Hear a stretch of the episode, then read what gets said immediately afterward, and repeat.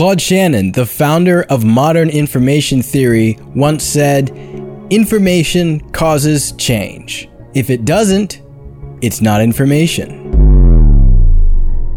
In the information age, the temptation to wait for complete information before making a decision is so tempting it's almost overwhelming. But this inclination is even more misleading than it might seem at first.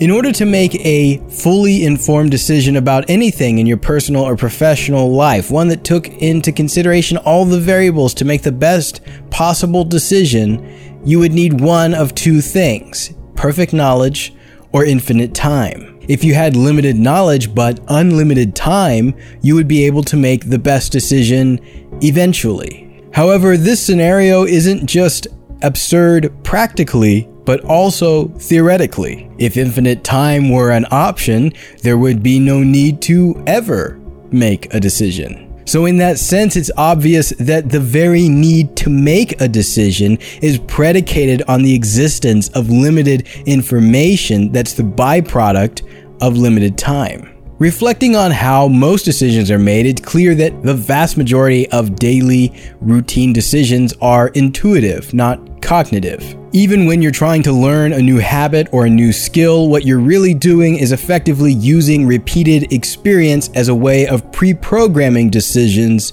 to be intuitive rather than cognitive. The mind is really important for thinking and decision making, but with the increasing amount of information available to us to make decisions, we paradoxically increase our usage of intuition rather than cognition. More information meant we thought less not more. Without reverting to intuition, cognition forces us into the paradox of choice, where more options promises more freedom but actually entails more responsibility and results in paralysis. This is why military strategists use something called OODA loops.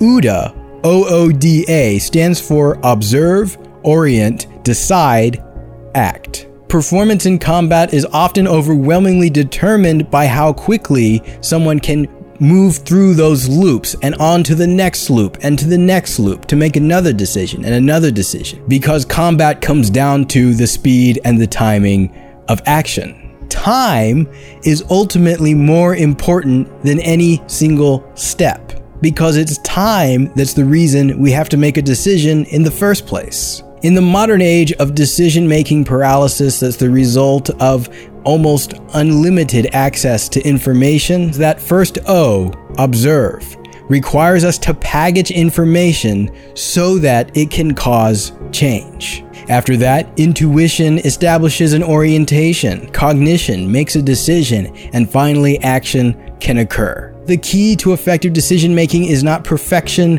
but iteration. It's forcing information to result in change. After all, information causes change. If it doesn't, it's not information. Thanks for watching this video. I hope you enjoyed it. And if you listen to it on the podcast, holy cow. Thanks for listening to it on the podcast. Let me know you're there. Subscribe, whatever. I don't even know what to tell you to do now because we're on so many platforms. If you're curious to know where you can find all this stuff and search things by tag, you can go to overthinker.show. As always, I'd love to hear your thoughts in the comments. See you next Friday.